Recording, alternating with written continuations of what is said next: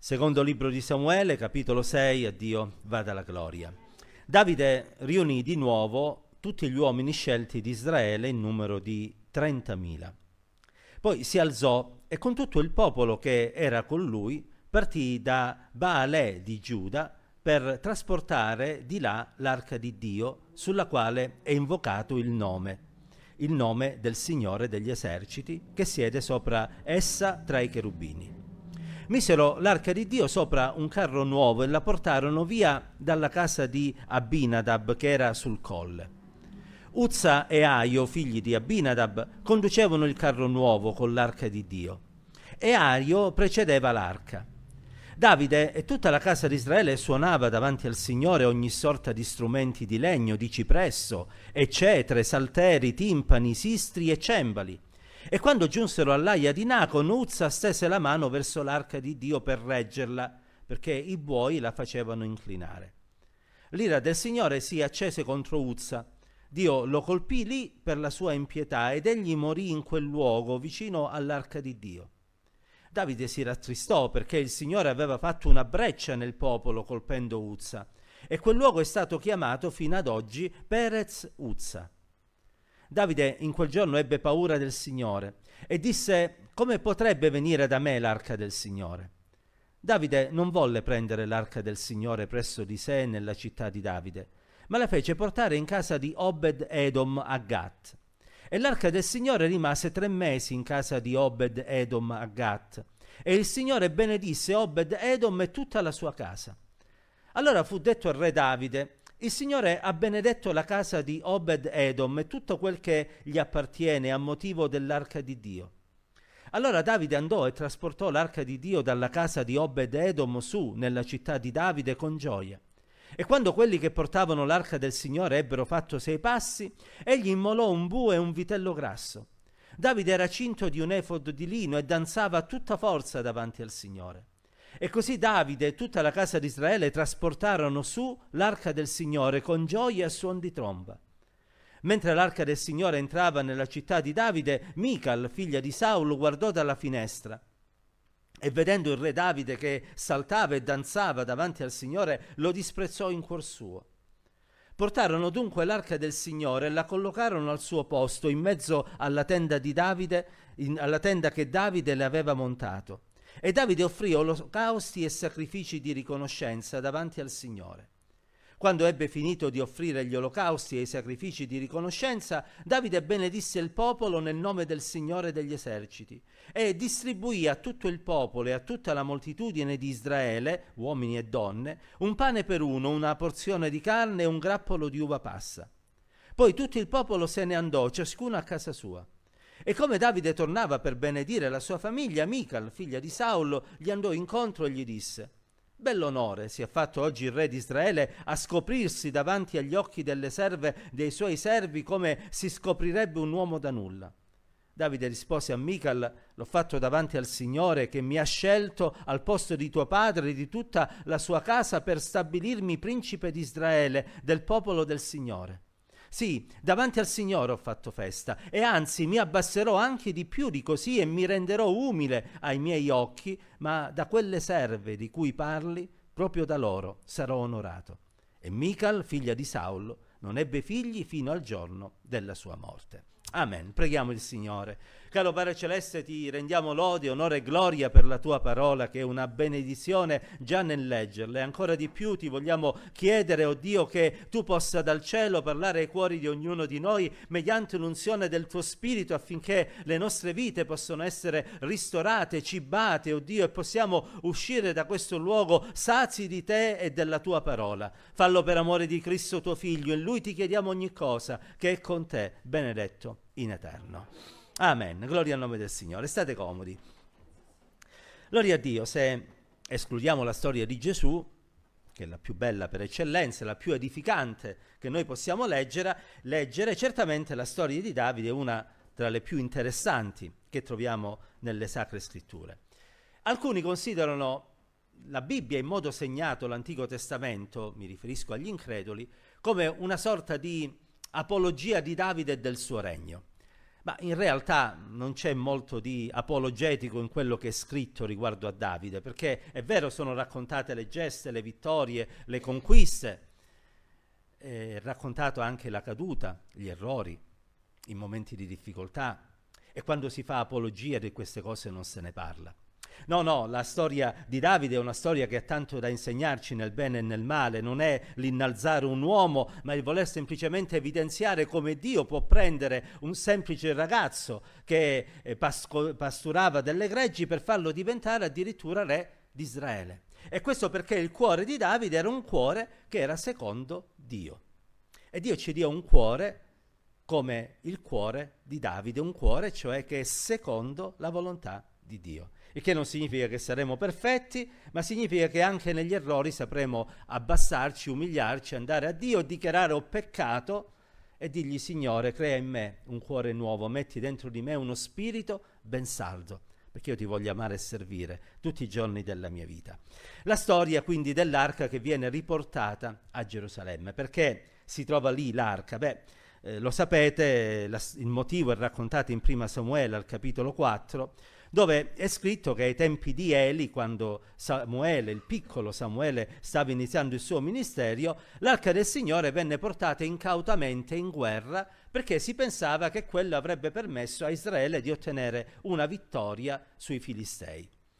Mm, cre- quegli uomini, quelle donne non avevano capito che l'arca non era un portafortuna e che l'arca di per sé stesso non aiutava a nulla. Quello che avrebbe dato loro la vittoria sarebbe stata la presenza di Dio e l'intervento di Dio, non l'arca. L'arca non era altro che uno scatolone di forma cubica, bello da vedere, prezioso anche per i materiali con cui era fatto, ma Dio non era l'arca.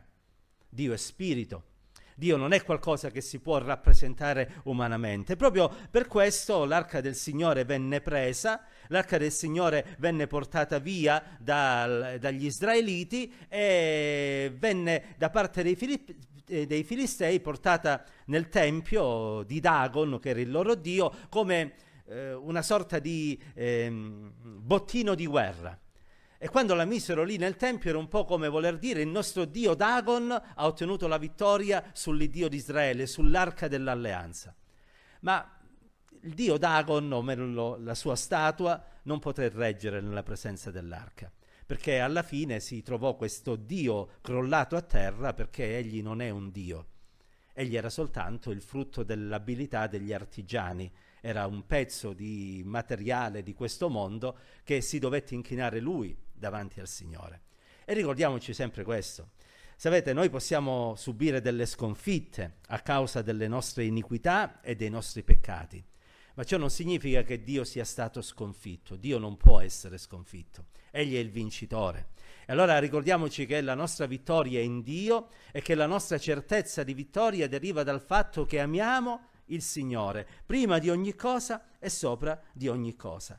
Ci dobbiamo ricordare che non sono oh, i nomi o le tradizioni religiose o le forme religiose che ci possono aiutare, colui che ci aiuta è il Signore. Ci dobbiamo impegnare, come dice, con tutto il cuore a fare la volontà di Dio, in modo tale che il Signore possa essere dalla nostra parte.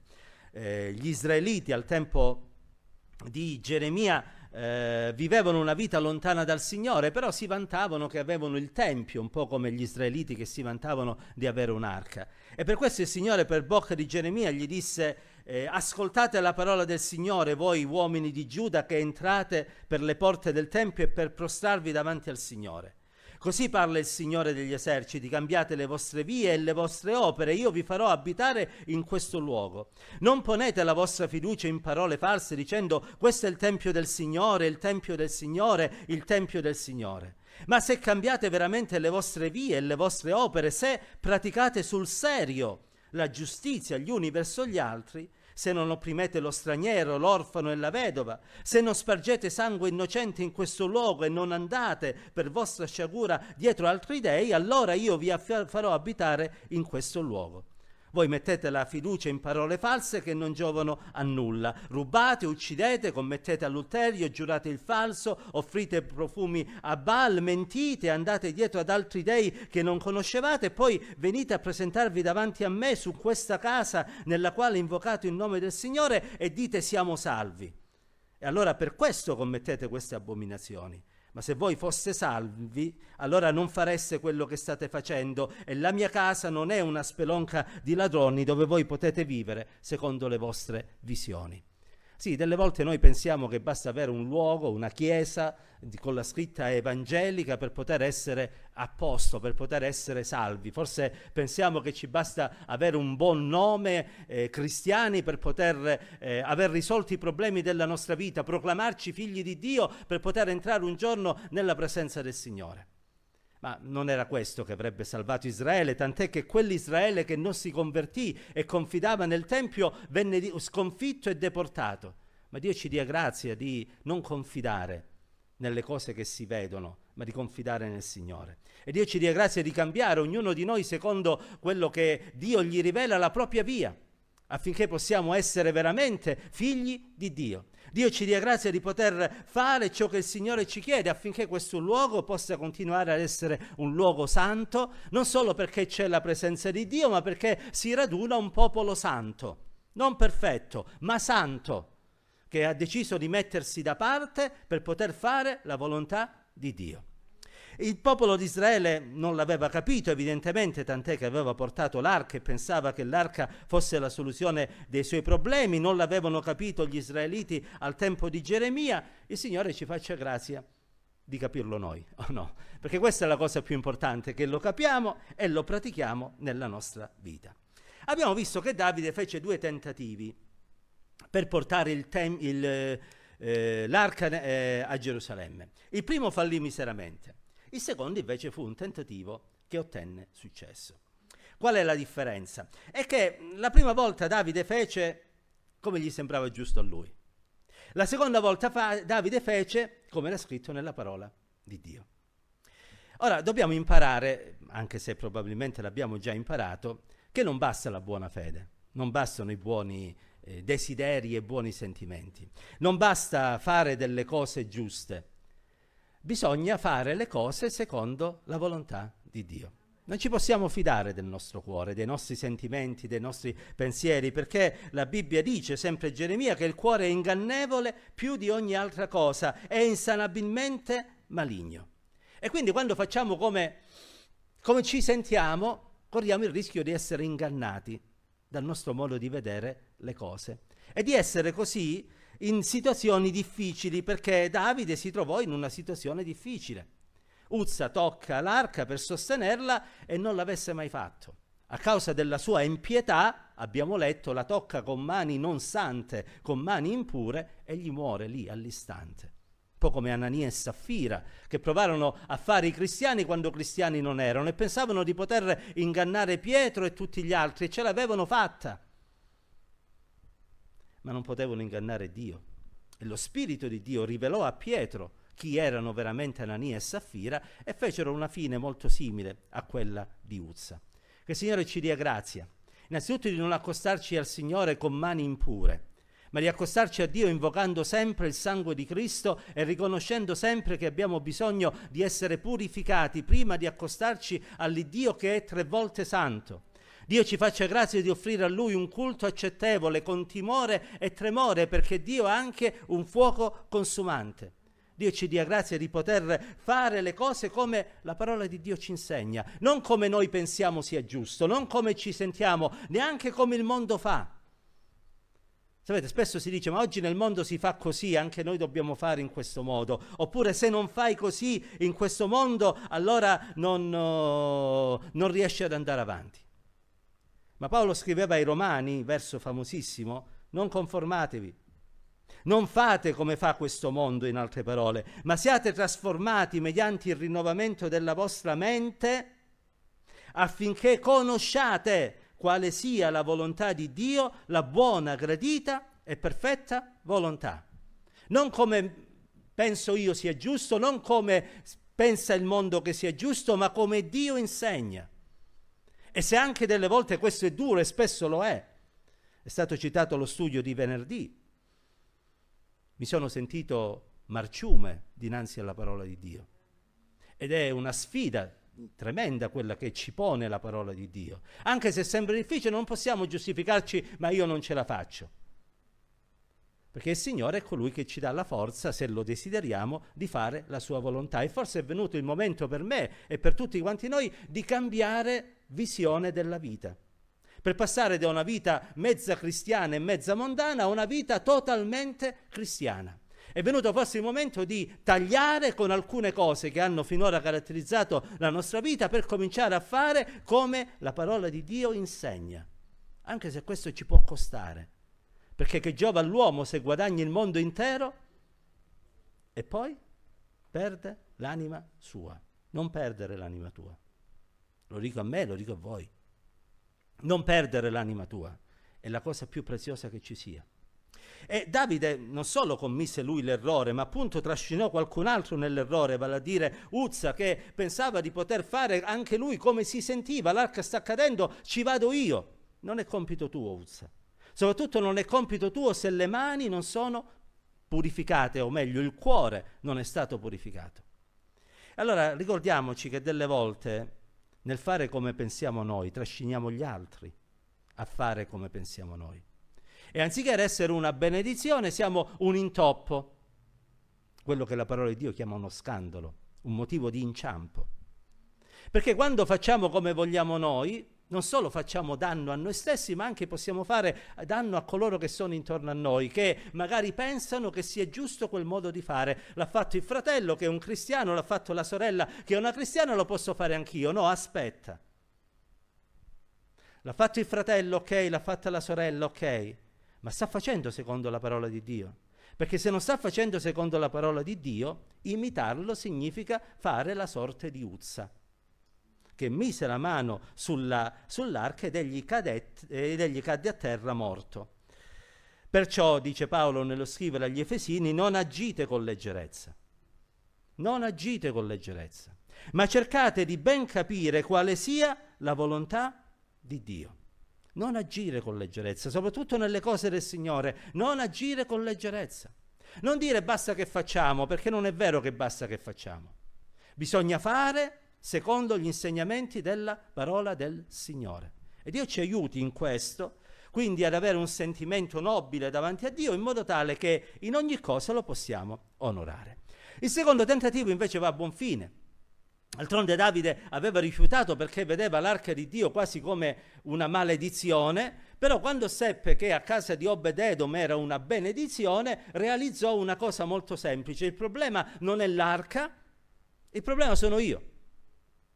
Perché se Dio non mi ha benedetto nel trasportare l'arca vuol dire che ho sbagliato io. Che il Signore ci aiuti a saper riconoscere quando pecchiamo. La volete più dolce quando sbagliamo, ma sempre peccato è. E a non pensare che la colpa sia di Dio o che Dio abbia perso potere e autorità, o che Dio per qualche motivo si è girato oh, dall'altra parte, magari perché ha dormito la notte con i piedi di fuori. L'unico problema che c'è è il peccato. È sempre quello, che è un muro tra noi e Dio. E laddove c'è il peccato Dio non può operare, non può intervenire, se non in salvezza in favore di quelli che invocano il suo perdono. E dopo egli agirà in favore di quelli che sperano e confidano in lui. Signore ci aiuti affinché veramente la sua benedizione sia su di noi. Perché se non c'è la benedizione c'è la maledizione. Ma io credo che nessuno di noi voglia la maledizione di Dio. Siamo qui perché desideriamo essere benedetti dal Signore. E allora come Davide fece, cambia, cambiamo atteggiamento, Davide lo cambiò, cominciò a portare l'arca di Dio non più su un carro nuovo, anche se sembrava una bella trovata, una bella idea, sicuramente molto più appariscente del modo di trasportarla stabilito dalla parola di Dio. Dei sacerdoti che la portano così di peso, no, no, meglio un arco, me- meglio un carro nuovo, molto più bello, facciamo spettacolo. Ma Davide capì che lo spettacolo serviva a poco, così trasportarono l'arca, sacrificava Dio, danzava eh, dinanzi al Signore, benediceva il nome del Signore e tutto il popolo fu trascinato in questo. Che bello! Quando riusciamo ad essere un motivo di risveglio nel cuore di quelli che sono intorno a noi.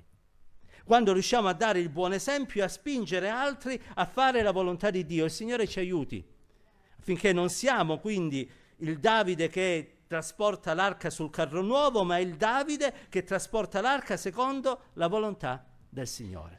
E naturalmente mentre fa questo, c'è qualcuno che non è contento di questo ed è la moglie, o meglio una delle mogli di Davide, la sua prima a dire il vero, Mical, la figlia di Saulo, che lui aveva, passatemi il termine, brutto, scusatemi, ma più o meno quello che è successo, ricevuto in dote per aver ucciso eh, Golia, il filisteo. Era la promessa che eh, Saulo aveva fatto, no? chi ucciderà il filisteo gli darò mia figlia Mical in sposa. E così avvenne. Ora, Mical era figlia di suo padre. Dite voi, è normale? Sì, ma mi avete capito cosa voglio dire. Non era cioè una molto dedita e devota al Signore, ma appena vide che il re Davide, che era il re, un pezzo importante, uno che doveva avere una certa dignità regale, cominciò a danzare, a ballare, a celebrare il nome di Dio, lo guardò, abbiamo letto, e lo ha disprezzato in cuor suo. Ora, è probabile, possibile che quando decidiamo di fare la volontà del Signore seriamente, cioè seguendo la sua parola, facendo la sua volontà, anziché essere disprezzati da Dio come a Davide accadde prima, siamo disprezzati dagli uomini. Ma se dobbiamo essere disprezzati dagli uomini, dice eh, l'Apostolo Pietro, perché stiamo facendo la sua volontà, ben venga. Il problema è quando siamo disprezzati dagli uomini perché non stiamo facendo la volontà di Dio. Là, Signore, perdonaci. Viene disprezzato e così Davide quando torna a casa tutto contento, lui stava andando a casa perché abbiamo letto voleva benedire la sua famiglia, quando Davide arriva subito Michal gli dice eh, bella figura.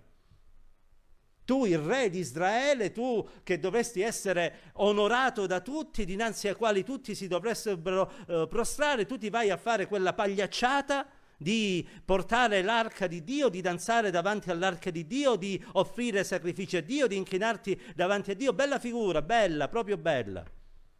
Chissà cosa penserà la gente di te. Ma Davide, che aveva un cuore, abbiamo detto all'inizio, secondo Dio, gli disse che problema c'è. Io l'ho fatto davanti al Signore. Cioè, non l'ho fatto per un uomo, l'ho fatto davanti al Signore che mi ha scelto per stabilirmi principe di Israele. Davanti al Signore ho fatto feste, anzi mi abbasserò anche più di così e mi renderò umile ai miei occhi, perché l'ho fatto davanti al Signore. Ora, Dio ci aiuti, quando facciamo qualcosa per il Signore, di realizzare che, Salmo 45, verso 1, non stiamo servendo un uomo, ma stiamo servendo il Re dei re, l'opera mia è per il re. E non c'è nulla di disonorevole nel fare le cose che riguardano l'opera di Dio. Anzi, non c'è nulla di che vergognarsi se serviamo il Signore, se cantiamo al Signore, se lodiamo il Signore, se suoniamo per il Signore, se testimoniamo del Signore, se facciamo la volontà di Dio. Non c'è nulla di che vergognarsi. Non è quello che, come dire, ci toglie dignità. Ci toglie dignità quando diciamo le bugie, quando ci comportiamo male, quando maltrattiamo le persone, quando non manteniamo i patti presi, quando oh, ci adiriamo contro il nostro prossimo. Tu, quello ci porta disonore, non certo lodare, benedire, celebrare, pregare, di innalzare il nome del Signore. Quello non ci porta disonore. E non dobbiamo pensare che se lo facciamo poi alla fine perdiamo importanza in questo mondo, perché forse la potrai anche pre- perdere in questo mondo, ma quale importanza avrai un giorno nel regno di Dio? Ed è quello a cui noi ambiamo, tra virgolette. Anche perché colui che ci ha salvati è qualcuno che sì, lui si sarebbe potuto vergognare di venire su questa terra per salvare dei peccatori e si sarebbe potuto vergognare perché sapeva che avrebbe dovuto fare la fine che fece, la croce. La morte più odiosa e ignominiosa che ci fosse, per la parola di Dio, per la legge di Dio, maledetto colui che muore appeso a un legno. E lì sì che c'era da che vergognarsi.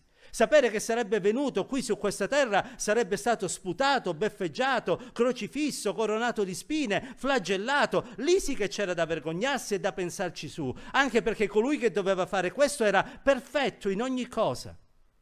Avrebbe dovuto perdere la gloria per poter diventare come uno di noi, un corpo di carne e soffrire e subire tutto quello che noi subiamo, lì ci sarebbe stato da vergognarsi e da dire ma chi me lo fa fare? Perché lo dovrei fare? Vado lì, li aiuto, li guarisco, li libero, li resuscito, gli do tutto quello che è necessario, gli do da mangiare, pani e pesci.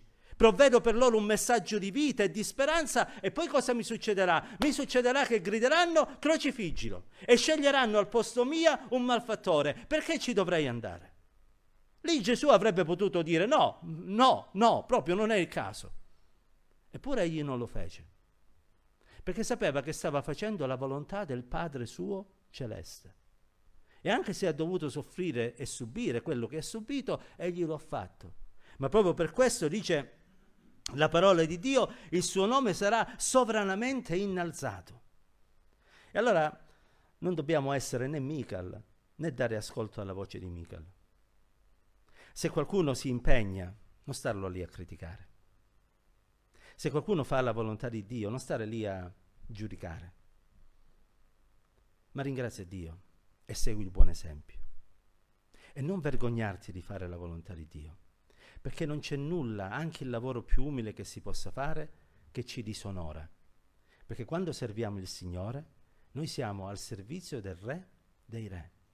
Ci dobbiamo vergognare quando ci sono le opere della carne nella nostra vita, impurezze, dissolutezze, stregonerie, inimicizie, discordie, gelosie, ire, contese, divisioni, sette, invidie, ubriachezze e altre simili cose. Là ci dobbiamo vergognare. Non certo quando portiamo un messaggio di speranza a chi vive nelle tenebre. Lì ci dobbiamo sentire onorati con tutto il cuore.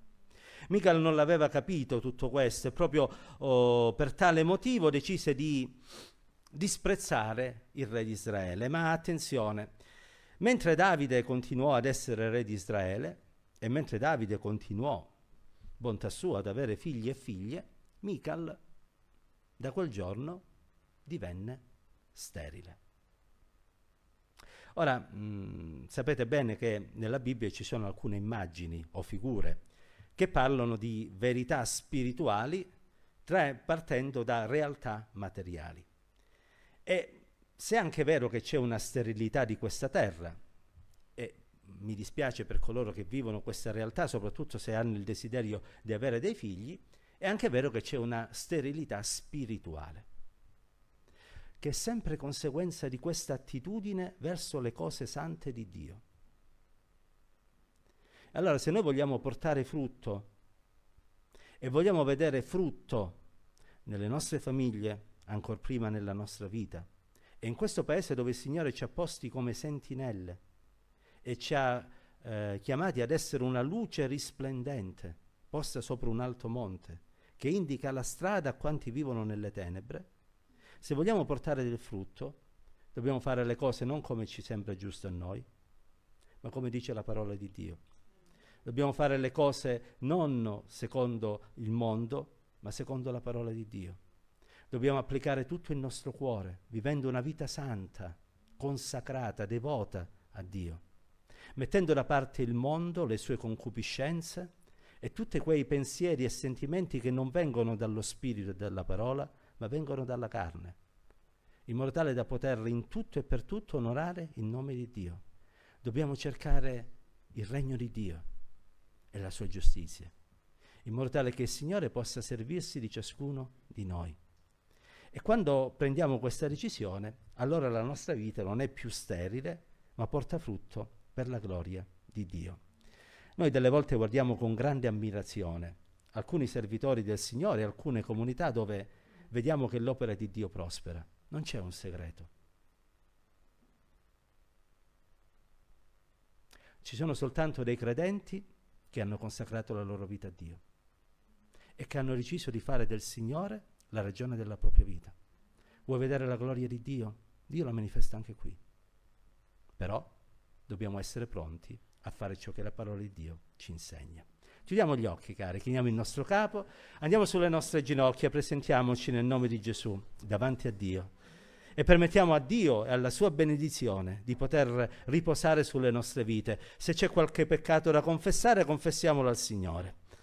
Vogliamo dire, Signore, ho realizzato stamattina, lo Spirito tuo mi ha riportato alla mente qualcosa che a te non piace. Dammi la forza stamattina di rinunciare, di togliere via ogni cosa, perché io voglio appartenere a te e voglio essere non sterile, ma portare frutto per la tua gloria.